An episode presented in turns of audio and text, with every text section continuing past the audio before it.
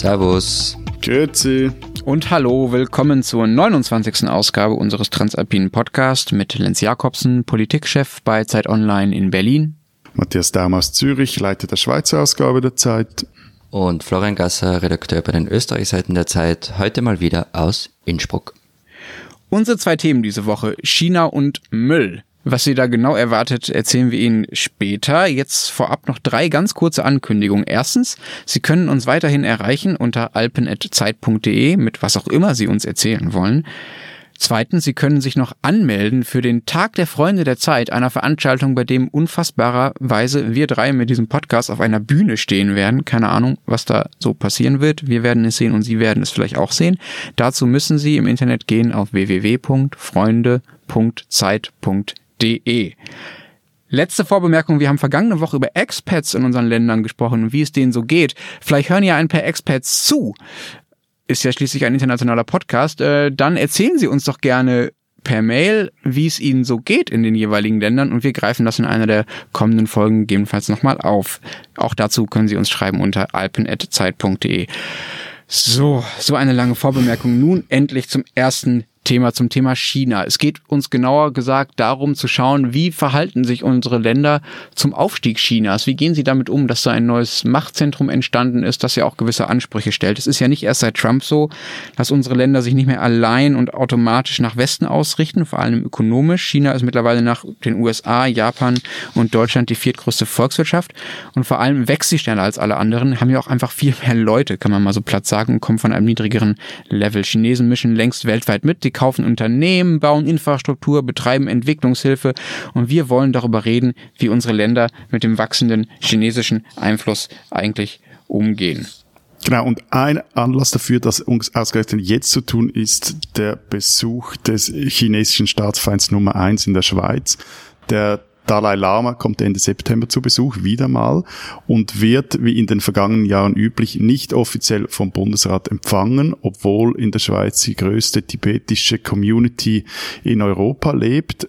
Die Begründung offiziell ist die nicht, aber jeder weiß es, um was es geht. Man will die Chinesen nicht verärgern. Ihr seid ja überhaupt schon dick, oder? Seit Jahrzehnten. Ihr wart ja ganz früh dabei. Genau, also einerseits irgendwie, das ist noch äh, interessant, einerseits eben gibt es die größte tibetische Community Europas in der Schweiz. Es gibt ein tibetisches Kloster hier im Kanton Zürich.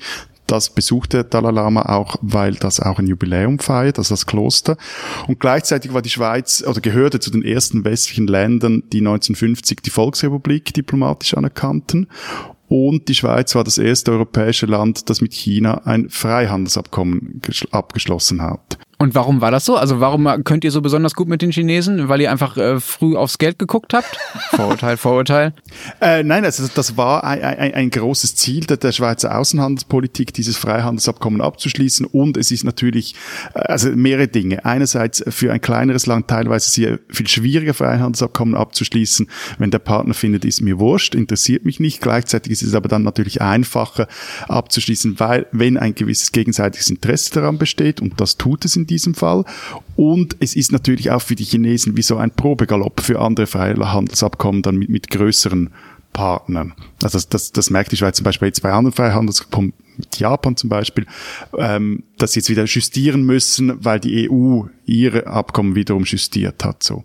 Aber auf jeden mhm. Fall auf diese Freundschaft, wenn man das so nennen darf, zwischen Schweiz und der China, da bilden sich in Bundesbayern auch einige sehr viel darauf ein. Bundesräte reisen sehr regelmäßig nach Peking und als Staatspräsident Xi Jinping letztmals in der Schweiz zu Besuch war, da meinte er, dass die beiden Länder, die würde eine, Zitat, innovative strategische Partnerschaft verbinden. Und das sei die erste innovative strategische Partnerschaft, die China weltweit eingegangen sei.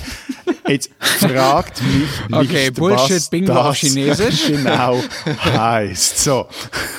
Okay, ihr seid ein bisschen später dran, Florian, ja, äh, darin euch mit den Chinesen dran, gut ja. zu stellen, ja? Also wir müssen da zwei Jahrzehnte aufholen. Ähm, 21 Jahre nach der Schweiz haben wir Beziehungen aufgenommen. Das ändert aber nichts daran, dass es in Österreich momentan fast eine Art China-Hype gibt. Also vor ein paar Monaten war die größte Delegation aller Zeiten in China, von Bundespräsident und Kanzler abwärts war da eigentlich alles Wie dabei. wurde das gemessen? Wurden ja, Personen kannst, gezählt, Köpfe ja? durchzählen und sagen, das ist die okay. größte. wow. Und man erhofft sich richtig viel davon. Also, und wenn man auf die Statistik schaut, ist China für Österreich auch wichtig. Also das Land ist der fünf wichtigste Handelspartner. Die Bilanz ist aber notgedrungen etwas unausgeglichen. Also wir exportieren ungefähr im Wert von 3,7 Milliarden Euro und importieren aber mehr als das Doppelte. Mhm, okay. Und äh, wie geht ihr damit um, wenn Chinesen in euren Ländern sich tatsächlich, sagen wir mal, böse gesagt, einmischen? Man kann auch positiv sagen, sich engagieren, also zum Beispiel Unternehmen aufkaufen. In Deutschland gibt es dagegen recht große Vorbehalte, weil halt die Befürchtung ist, die kaufen sich sozusagen das Know-how ein. Einerseits nehmen das damit nach China und andererseits dürfen ja aber deutsche Investoren in China viel, viel weniger, weil die chinesische Wirtschaft ist ja immerhin ein autoritärer Staat, einfach viel stärker kontrolliert wird und viel mehr dem Staat dient und äh, einfach viel weniger Freiheiten gibt für ausländische Unternehmen. Gibt es diese Sorgen bei euch auch? Sind die Chinesen bei euch groß aufs Einkaufstour? Ja, schon. Also es, es gibt immer wieder Übernahmegeschichten, zuletzt etwa ähm, beim Vorarlberger Strumpfhersteller Wolford, ähm, wo, wo eine chinesische Firma eingestiegen ist. Also Chinesen sind insgesamt die sechstgrößte Investorengruppe in Österreich. Zur Beruhigung, Matthias, aber noch hinter der Schweiz. Danke, danke, mhm, danke, bitte. danke. Nein, aber also es ist ja auch in, in der Schweiz, es gibt teilweise diese großen Übernahmen, oder es gibt so große Übernahmen wie zum Beispiel äh, ChemChina, die den Schweizer Agoriesen Syngenta aufgekauft hat, oder Swissport, Gate Group, Asset Technics, die gehören heute alle zum chinesischen Mischkonzert HNA und es gibt eine Statistik, die aber dann wiederum sagt, dass 84 Schweizer oder größere Schweizer Firmen seien direkt einem chinesischen Eigentümer unterstellt oder gehören einem chinesischen Eigentümer. Und seit 2005 hätten chinesische Unternehmen 60 Milliarden Dollar in hiesige Firmen investiert. Also ihr seht ja auch anhand der Zahlen, das ist so ein Rieseninvestment dann auch wieder nicht. Und ich würde sogar auch sagen, dass es, äh, Florian hat vor, vor einem China-Hype gesprochen und ich finde, das trifft es recht gut, weil es ist halt einfach so, wenn es um die Chinesen geht und, und ich meine allein schon dieser bestimmte Artikel die, als gäbe es die Chinesen dieses Land, ist unglaublich unterschiedlich trotz verschiedener Bemühungen, da eine han-chinesische Vereinheitlichung durchzudrücken, also im Land selber. Aber was ich sagen will, das schwingt halt auch immer noch so das alte böse Wort von der gelben Gefahr aus dem fernen Osten mit, wenn sich jetzt chinesische Investoren hier beteiligen. Ja, okay. Das, ich will halt nicht irgendwie in antichinesische Ressentiments abgleiten, aber es ist doch schon verständlich, dass man sich Sorgen macht, wenn chinesische Unternehmen dabei sind, Dinge zu kontrollieren in demokratischen Ländern, und diese chinesischen Unternehmen, aber letztlich, man, ich muss das mal so klar sagen, natürlich vollkommen gefügig gegenüber einem autoritären, gegenüber einer autoritären Parteidiktatur sind. Wenn die chinesische KP entscheidet, das und das passiert jetzt mit diesem deutschen Unternehmen, was zu Teilen oder zu ganzen Teilen in, in, im chinesischen Besitz ist, dann wird das geschehen. Und das finde ich schon, finde ich schon sensibel. Das ist, ich will das nicht als gelbe Gefahr irgendwie brandmarken, aber natürlich gibt's da, gibt's da irgendwie Dinge, auf die man achten muss, wenn man sich überlegt, wie man mit Chinesen Handel treibt. Also Klar. mir kommt und das ist nicht das Problem, Entschuldigung, ganz kurz, das ist nicht der Fehler der einzelnen Chinesen, sondern das ist ein Problem des politischen Systems in China. Also ja? mir kommt vor, es gibt da zwei verschiedene Herangehensweisen. Einmal die Herangehensweise der Politik und einmal die Herangehensweise der vieler Unternehmen. Also es gibt in Österreich Unternehmen, die Werke in China bauen. Und ich habe da mal mit einem Firmenchef gesprochen von einem relativ großen KMU. Und der hat mir erzählt, ja, wir haben ein Werk dort KMU aber, ist kleines und mittleres Unternehmen, genau, ne? Die genau. Abkürzung, okay. Wir haben ein Werk dort, aber wir produzieren dort nur Dinge, die jetzt nicht sonderlich innovativ sind und von denen auch unsere Konkurrenz schon längst weiß. Also der Hintergedanke, wenn ich etwas dorthin baue, was ich alleine habe, dann wird es sofort ausspioniert und es ist weg. Das ist der eine Zugang. Und dann gibt es den, den, Zugang der Politik, den ich ehrlich gesagt ziemlich naiv finde. Ähm, also habt ihr das mitbekommen, zum Beispiel, dass Australien und Neuseeland und die USA chinesische Firmen als 5G-Ausrüster blockieren? 5G ist der neue Mobilfunkstandard, oder? Genau, genau. Was heißt als also, Ausrüster blockieren? Das heißt, die dürfen keine chinesischen Handys irgendwie da verkauft genau, werden? Genau, also Huawei, okay. na, Huawei wurde da zum Beispiel äh, ausgeschlossen daran, am 5G-Netzausbau mitzuwirken. Okay. Und 5G ist ja relativ wichtig, wenn es darum geht, Internet der Dinge. Und jetzt kommt's. In Österreich ist man da mit dabei, aber also da, da sind äh, chinesische Firmen dabei. Danach gefragt, sagt das zuständige Infrastrukturministerium in Wien, man habe über Sicherheitsbedenken noch nicht nachgedacht. Ich meine, Wow. Das ist kritische mhm. Infrastruktur mhm. und man hat noch nicht nachgedacht über Sicherheitsfragen. Das ist doch naiv zum Quadrat. Was, was, was hast du jetzt dagegen, dass dein Kühlschrank bald mal Malnerin spricht? Aber, aber ernsthaft, ich meine... Also, ja, aber du verstehst es zumindest. Ta, ta. Na, aber war noch schnell. Aber der, der, also da gibt es schon noch zwei, zwei Dinge. Einerseits irgendwie, dass die USA chinesische Firmen blockieren, das, das wissen wir, das hat äh, diesen Trumpschen politischen Hintergrund und Australien und Neuseeland sind sehr viel stärker chinesisch geprägt.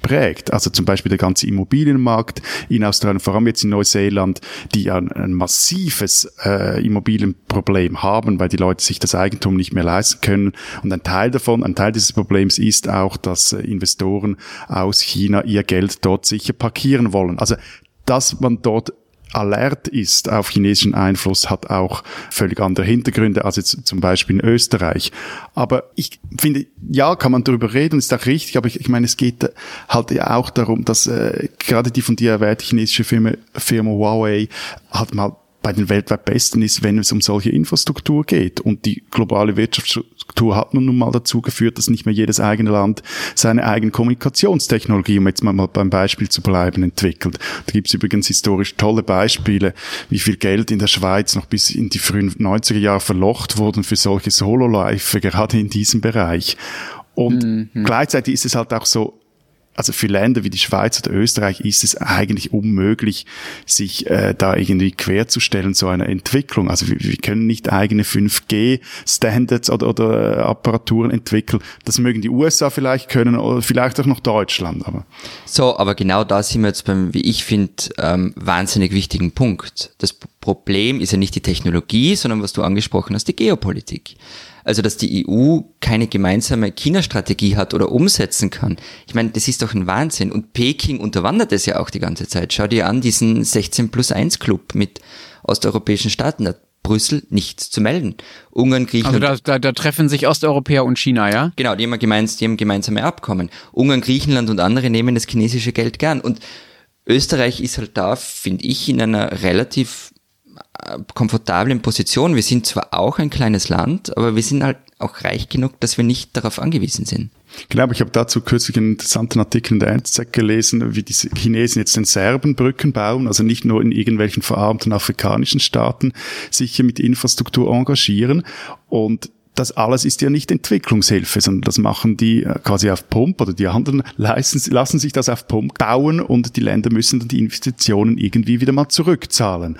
Und das eine ist, was du jetzt erklärt hast, also sie erkaufen sich da, die Chinesen erkaufen sich auch Einfluss. Es gab ja, glaube ich, auch der Fall, Klar. wo dann Griechenland plötzlich die EU, die EU hat immer China dafür gemaßregelt, dass sie gegen Menschenrechte verstoßen würden und plötzlich ist da, wenn ich mich richtig erinnere, äh, Griechenland dann war da plötzlich nicht mehr dabei bei diesem Rüffel und eben schafft auch Abhängigkeiten.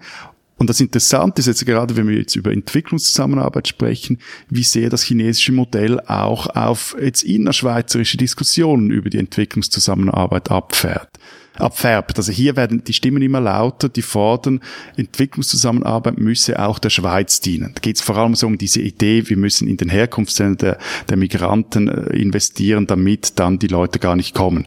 Klammer, hm. Idee ist absurd, funktioniert nicht, Klammer geschlossen. Aber da liebäugeln wirklich gewisse Politiker dann auch mit diesem chinesischen Modell, wo sie sagen, ja schaut, so geht das. Man baut hin, aber mhm. fordert dann auch etwas dafür. Mhm. Lass uns vielleicht nochmal in einer anderen Folge gesondert über äh, Entwicklungszusammenarbeit und dieses schlimme Wort von Fluchtursachen bekämpfen und man muss irgendwie da vor Ort helfen, dann wird das schon alles gut und dann kommen auch keine Leute mehr. Da würde ich gerne auch nochmal drüber reden. Ich würde aber gerne auch noch sorry, mir selbst nochmal widersprechen. Ich habe ja vorhin sehr deutlich gesagt, was ich, wie schlimm ich das oder wie gefährlich ich das finde, wenn äh, China wichtige Dinge in unseren Ländern besitzt oder kontrolliert. Was ich aber überhaupt nicht nachvollziehen kann, und da würde mich auch nochmal interessieren, wie euch das geht, ähm, ist so dieses, ja, dieses eher gefühlte Leiden darunter, dass da jemand Neues mächtig wird und irgendwie ökonomisch erfolgreich wird. Also in Deutschland, Deutschland war Exportweltmeister, ganz schlimmes Wort irgendwie, als wäre das irgendwie ein, ein, Sportturnier oder sowas. Jahrelang war Deutschland das Land, was am meisten Waren ins Ausland verkauft hat, also im höchsten Wert insgesamt. Das ist es seit boah, zehn Jahren knapp ungefähr nicht mehr, das ist China. Es gab echt relevante, seriöse Leute hier, die das irgendwie als, sagen wir mal, persönliche, nationale totale Beleidigung, als Kränkung irgendwie empfunden haben, dass da jetzt auch mal jemand anders erfolgreich ist als Deutschland, Japan und die USA, so, ja. Und das kann ich halt überhaupt nicht nachvollziehen. Es Ja, gibt, gut, aber, also, aber sorry, aber, Ja. aber am Schluss geht es ja auch um Jobs. ja, okay, am Schluss geht's um Jobs, aber es ist ja, also wir sehen ja jetzt, Deutschland ist seit zehn Jahren nicht mehr, ich kann, mag, traus mich kaum nochmal auszusprechen, Exportweltmeister und wir haben den größten Konjunkturboom seit ich weiß nicht wann, ja. Also so einfach funktioniert's halt auch nicht. Ich glaube halt, dass Matthias recht hat mit dem, was er gesagt hat. Ich, ich tue das Ah, ja toll. ungern, ihm recht. Nein! ähm, mit diesen antichinesischen Ressentiments, nämlich der, der Punkt ist schon, dass den meisten Menschen China einfach völlig fremd ist. Also im Gegensatz zu den USA, die wir seit Jahrzehnten über das Fernsehen, über die Kultur kennenlernen, China ist einem Großteil der Menschen fremd. Und deshalb ist es vielleicht auch gar nicht schlecht, dass man, dass es immer mehr Dokus über China gibt, dass immer mehr Geschichten darüber geschrieben werden. Ich glaube, dass vieles von dem, was du gesagt hast, Lenz, damit zu tun hat. Aber die Idee oder die Vorstellung eines chinesischen Hegemons, die, die finde ich, also, äh, da bin ich dann wieder bei dir, also die finde ich durch und durch unangenehm. Nur noch ein Beispiel am Abschluss. Du hast das vorhin erwähnt, das Beispiel, Florian, mit, mit dem KMU, der da eine, Firma aufbaut und nur dort quasi Dinge produzieren lässt, bei denen es wurscht ist, wenn sie jemand kopiert. Ja.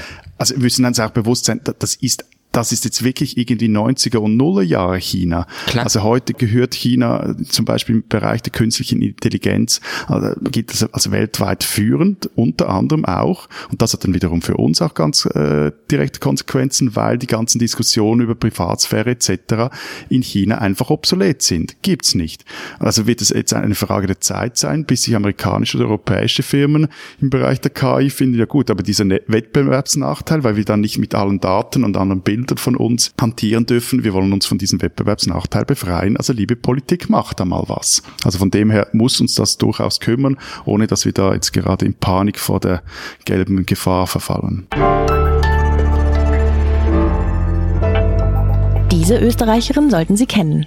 Dass Österreicherinnen und Österreicher im Winter die Besten sind, wenn es darum geht, einen Skihang hinunter zu brettern, ist allgemein bekannt und sogar bis nach Zürich hin akzeptiert.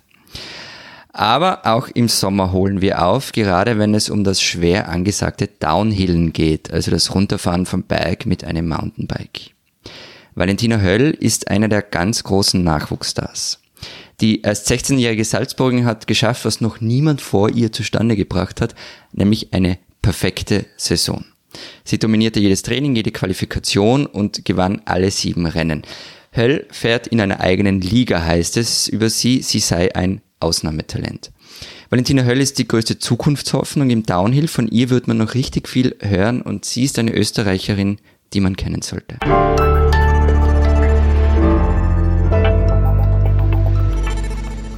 Unser zweites Thema Müll.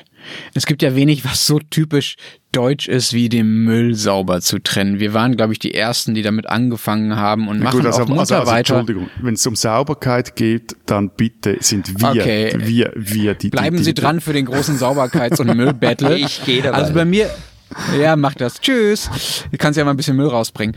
Bei mir im Hof stehen mehrere Tonnen. Bei mir steht Restmüll, Plastikmüll, also Verpackung, Biomüll und Altpapier. Und dann gibt es noch einen Glascontainer um die Ecke. Bei manchen Berlinern steht auch ein kleiner, ein kleiner Glascontainer direkt im Hof. Sind es bei euch auch so viele Tonnen und haltet ihr euch vor allen Dingen da dran? Ich, ich, ich habe dieses Thema euch vorgeschlagen und ihr habt nur murrend akzeptiert. Ja, allerdings. Wieso eigentlich? Ist der Innsbrucker einfach ein Dreckspatz, oder? Na komm, erklär, warum es so wichtig ist, bitte. Aber genau. Ich meine, es gibt eben wirklich Unterschiede zwischen den, den, den, den Ländern und ich finde das immer wieder faszinierend. Also das beginnt damit, dass bei uns in der Siedlung der Müll in Unterflurcontainer gesammelt Was wird. ist denn das? Das sind Container, also so riesige Container, die in den Boden eingelassen werden. Da hat es dann oben so ein, äh, wie so ein Stutzen oder so ein Teil, sieht aus wie ein normaler Müllcontainer, da kannst du so einen Deckel lupfen und dann schmeißt du dort so einen Sack, den Sack Das rein. ist sozusagen nur die Spitze des Eisbergs, dieser Der- Müllcontainer. Genau. Ja. Und dann fällt der Sack runter und unten wird er dann zusammengepresst und dann kommt die ein, irgendwie so einmal in der Woche kommt das große Müllmobil und nimmt dann den ganzen Container raus und schmeißt den Und jede weg. Woche steht Matthias begeistert davor und schaut zu. Nein, es ist noch viel besser. Das Ding funktioniert regelmäßig nicht und dann türmen sich so diese weißen Gebührensäcke vor dem Ding. Eben. Aber es ist auch so wie der Biomüll gesammelt für den, ähm, und kommen wir vielleicht später drauf, eben für den Haushaltsmüll müssen wir Gebührensäcke verwenden. Kennt ihr das eigentlich? Ja. Äh, was ist das? Erklärt mich auf. Also ist das was wie gelbe Säcke in Deutschland? Ne, Gebührensack sagt, jeder Haushalt Müllsack kannst nicht normale Säcke gebrauchen, sondern musst äh, Säcke kaufen, auf denen schon eine Gebühr drauf ist. Also kostet dann eine Rolle 35 Liter Säcke 20 Franken oder so. Mhm. Aber dann geht's noch weiter. Da haben wir eine Sammelstelle für Glas und Metall und dann, jetzt wird's kompliziert, PET-Flaschen kann man dann aber nicht bei der Glas-Metall-Sammelstelle entsorgen, weil das Recycling nicht vom Staat, sondern vom Privaten organisiert wird. Und äh, für Papier und Karton, das wird jetzt bei uns zwar zentral gesammelt, ist aber eine große Ausnahme. Eigentlich ist es so, das musst du dann an verschiedenen Wochentagen zu bestimmten Terminen gebündelt wichtig gebündelt an den Straßenrand stellen. Das wird dann abgehaut. Aber wehe, du bündelst das Zeug nichts, dann, also dann steckt es zum Beispiel in eine Papiertüte, dann wird es teuer. Das kostet etwa 270 Franken, wenn sie dich erwischen. Ernsthaft. Und es wird auch durchgezogen. Also, Entsorgen und Recycling Zürich ließ sich in Artikeln schon zitieren, dass sie da kulant seien, aber ja, es gibt mehrere Fälle, wo die wirklich diesen, Na, diesen aber Geld warte mal, warte mal. Also die, es gibt schon hohe Strafen auch in Österreich, wenn man absichtlich nicht ordentlich trennt. Also in Wien kann man da bis zu 2500 Euro dafür bezahlen. Aber da geht's halt ums richtige Trennen und nicht darum, ob ich jetzt das Altpapier zusammengeschnürt habe oder nicht. Ich spreche nicht davon, ob dass ich irgendwie dafür bezahlen muss, wenn ich meine alte Geschirrspülmaschine irgendwie in einen Bachtoppel werfe ja, genau. oder, oder, oder das Altöl in den Gully kippe oder so. Nein, nein, ich spreche dafür, dass der, also diesen Fall gab's wirklich, 270 Franken, weil nicht äh, zusammengeschnürt wurde, sondern der Karton in andere Kartonschachteln gestellt wurde. Du, war, du warst der Fall. Und und deshalb weißt du es. nein, nein, nein, das, das war ein Fall in einer landesweit ausgestrahlten Konsumentensendung des Radios. Aber wenn die so penibel sind, also ich, sorry, ich als Schweizer, ich sage jetzt offiziell, wahrscheinlich darf ich jetzt nie, niemals als Expert in die Schweiz ziehen, aber ich würde mir einfach dann gar nicht mehr die Mühe machen, das Altpapier zusammenzubinden, sondern ich würde es halt ja heimlich im Restmüll begraben. Genau, aber dann natürlich, wenn das natürlich auffliegt und wenn dann dein Restmüll von den Mülldetektiven aufgeschnitten wird, weil sie merken, da hat's was Falsches drin. Von wem bitte? Es gibt Abteilungen hier, das gibt es sicher auch in Deutschland, die, wenn Sie sehen, wenn du zum Beispiel nicht einen Gebührensack verwendest, sondern einen schwarzen normalen Sack, dann wird der eingesammelt und da gibt es äh, Mülldetektive, die den Sack aufschneiden und schauen, wer der Übeltäter oder die Übeltäterin ist. Und das kommt dann richtig teuer zu stehen. Fantastisch. Mhm. Spielen bei euch die kleinen Kinder auch lieber Mülldetektive als FBI? Haben die dann so Mülldetektivausweise, die sie fälschen und rumlaufen? Das weiß ich nicht, aber es gibt eine wirklich lustige äh, Miniserie des Schweizer Fernsehens, die wurde nur als Webserie äh, produziert, sich auch noch nachzuschauen. Die heißt Güsseldetektive und ausgeheckt hat sie der Slammer und Autor Gabriel Vetter. Also das solltet ihr euch mal anschauen ähm, auf der Seite von SRF. Aber ihr seid ihr deshalb so streng, Matthias, weil ihr vielleicht einfach mehr wegwerft als andere?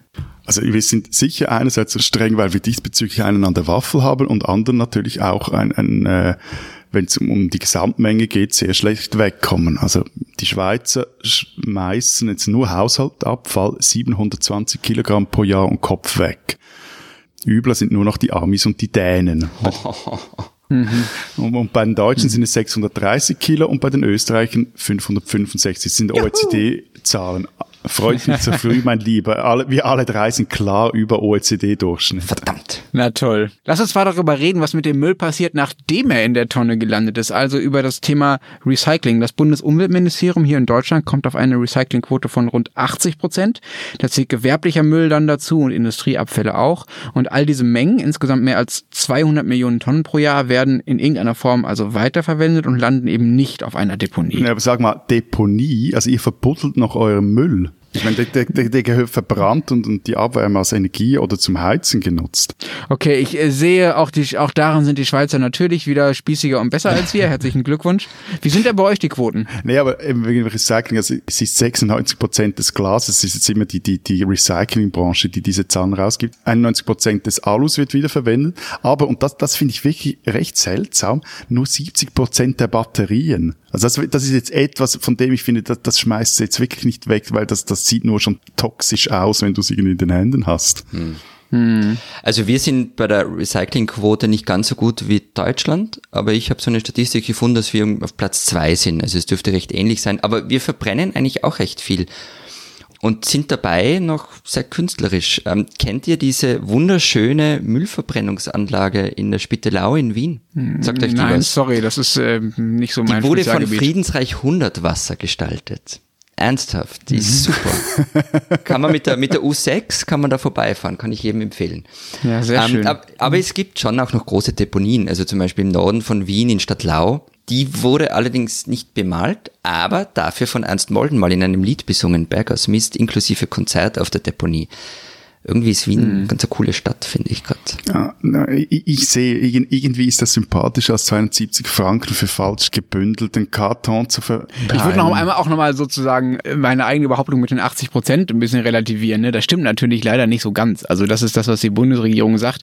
Wir haben halt, wie du schon gesagt hast, Matthias, leider auch noch Verbuddelungen von Müll, Verbrennungen teilweise auch. Aber wir haben halt auch ehrlich gesagt Dinge, die zwar in einer Tonne landen, wo angeblich recycelt wird, wird aber halt nicht recycelt. Ja, also wenn sogenannte Fehleinwürfe stattfinden, das ist der Fachbegriff dafür. So, so super, wenn, dass jeder ein Begriff Wunderbar. Ja, ja finde ich auch, finde ich sehr schön. Also Fehleinwürfe heißt, ich werfe zum Beispiel die Batterie in die Plastiktonne oder ich werfe das Papier in die Plastiktonne oder ich auch, ich werfe Nahrungsmittel in die Plastiktonne. sonra dann muss das ja irgendein armer Mensch beziehungsweise eine arme Maschine in den meisten Fällen irgendwie wieder aussortieren. Und das sind so viele Fehleinwürfe und dazu kommen Dinge, die tatsächlich schwer zu differenzieren sind. Also was macht man zum Beispiel mit einem Briefumschlag mit einem Plastikfenster drin?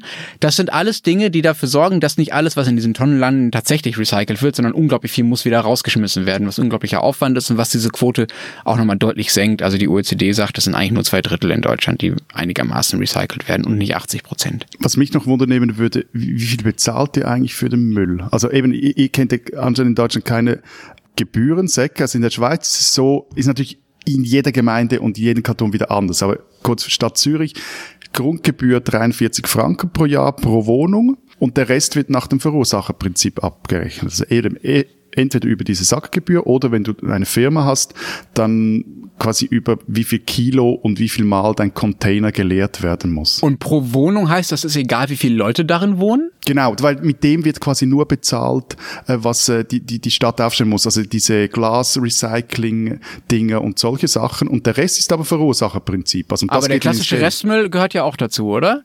Das genau, ja aber, aber quasi, da wird bezahlt, dass überhaupt ein Container auf der Straße steht. So, und 43 okay. Franken pro Jahr ist ja nicht viel. Also das ist wenig. Okay. Und, und dann ins Geld geht dann das Verursacherprinzip, also wie viele Säcke du brauchst. Hm, okay, das ist in Deutschland völlig anders. Also wir haben ein unfassbar kompliziertes Abfallgebührensystem. Das ist Kommunalsache, wie bei euch ja offenbar auch. Da gibt es verschiedene Regelungen. Das Ding ist, ich habe mich jetzt da ein bisschen schlau gemacht, man hat da normalerweise nichts mit zu tun, solange man zur Miete wohnt, weil das sogenannte Hausnebenkosten sind. Also das läuft über quasi, das ist das Geld, was man an den Vermieter zahlt. Der Vermieter legt das, legt das um auf die Leute, die in der Wohnung wohnen. Es ist tatsächlich pro Kopf normalerweise gerechnet. Es gibt verschiedene Rhythmen. Man kann siebentägig abholen, 14-tägig abholen. Es gibt die sogenannte Selbstbeteiligung. Selbstbeteiligung heißt, man muss die Tonne selbst zur Straßenkante fahren, irgendjemand aus dem Haus. Dann ist es etwas billiger, das bieten manche Unternehmen an. Ähm, und die Schlüsse sind völlig unterschiedlich. Also es gab mal eine Studie vor ein, zwei Jahren, die gesagt hat, okay, wir nehmen mal einen Haushalt, vier Personen, zwei Erwachsene, zwei Kinder, weil es sogar Abfallunternehmen gibt, die andere Gebühren nehmen, wenn Kinder im Haushalt wohnen und nicht nur Erwachsene. Na gut. Also Pampers ja, sind der größte Abfallproduzent, äh, den ich je erlebt habe. Klammer geschlossen. Ja, ja, ja, ja. ganz schrecklich. Das stimmt, das stimmt, das stimmt. Ähm, also vier Personen, zwei Erwachsene, zwei Kinder, ein Einfamilienhaus. Wie viel Gebühren müssen die pro Jahr zahlen? Und da sind gibt's unfassbare Unterschiede. Also das beginnt bei 111 Euro irgendwo in Flensburg, glaube ich, pro Jahr, was nicht so viel ist, finde ich, weil da ja auch dann alles mit drin ist, ne, äh, Matthias, außer jetzt der, äh, der, der Kühlschrank, den man irgendwo reinwerfen will. Ähm, und es endet bei 600, 700 Euro Beträgen. In Reutlingen, glaube ich, ist es relativ hoch. In Leverkusen ist es relativ hoch. Die meisten liegen, Leistungsstädte liegen so zwischen 200 und 300 Euro. Und das ist schon ganz schön krass. Es gibt sogar immer mal wieder so kartellrechtliche Ermittlungen gegen äh, Müllunternehmen in einzelnen Kommunen, weil die Vermutung ist, Moment mal, die Gebühren können nur deshalb so hoch sein, weil sich da die Unternehmen absprechen untereinander. Ähm, also bei uns ist es auch sehr unterschiedlich und das würde jetzt zu weit führen, das äh, irgendwie in, in allen Verästelungen zu erklären, aber also in den Städten, wenn du in einem Miethaus wohnst, zahlst du einfach eine Pauschale, die wird umgerechnet auf alle Parteien. Also Beispiel in Wien, wenn, wenn du in Wien in einem Mietshaus wohnst, die Müllabfuhr kommt jede Woche vorbei und leert 4400 Liter Container, dann kostet das im Jahr nicht ganz 10.000 Euro und es wird einfach verteilt. Es gibt aber auch gerade am Land oder wenn man ein Einfamilienhaus hat, diese Gebührensäcke, von denen du Matthias gesprochen hast. Das ist ja so ganz kurz zusammengefasst. Aber mhm. zum, zum Müll abholen. Ich hätte noch so zum Schluss einen Lifehack für Wien. Kennt ihr die Emma 48? Sagt euch die irgendwas? Natürlich nicht. Mhm. Gut. Nein, bitte. Das ist die Magistratsabteilung der Stadt Wien für Abfallwirtschaft, Straßenreinigung und Fuhrpark.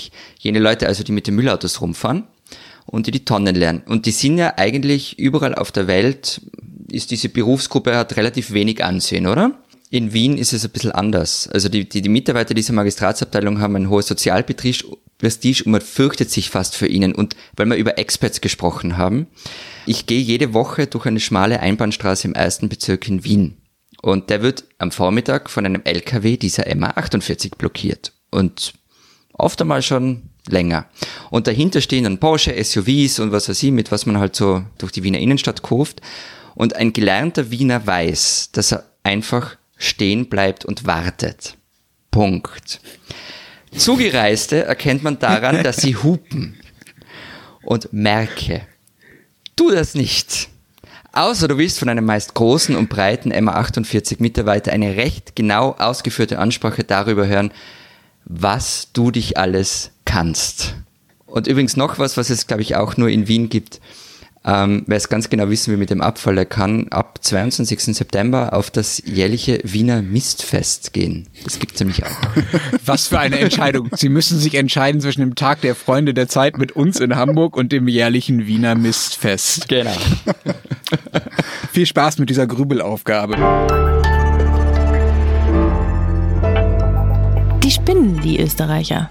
Also eigentlich bin ich ja nur eifersüchtig, weil für einmal die Tiroler sich als die größeren Geschäftemacher erweisen als wir Schweizer. In Tirol ist es nämlich nun möglich, als Tourist bei der Heuernte zu helfen. Nun eigentlich normalerweise müsste man sagen, Arbeit wird bezahlt und dass diese Bergbauer in Tirol die Touristen aus den fernen Landen dafür entschädigen würden, dass sie da mit den großen Rechen über die steilen Bergwiesen kraxeln und dieses geschnittene Heu zusammennehmen aber nicht so bei unseren lieben Nachbarn.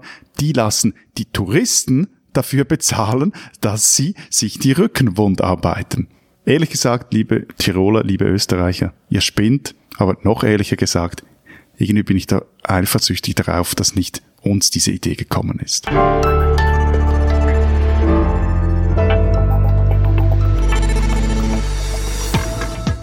Das war's diese Woche bei der 29. Folge unseres Transalpinen Podcasts. Wir hören uns nächste Woche wieder. Bis dahin sagen wir Vielen Dank. Ade. Und tschüss.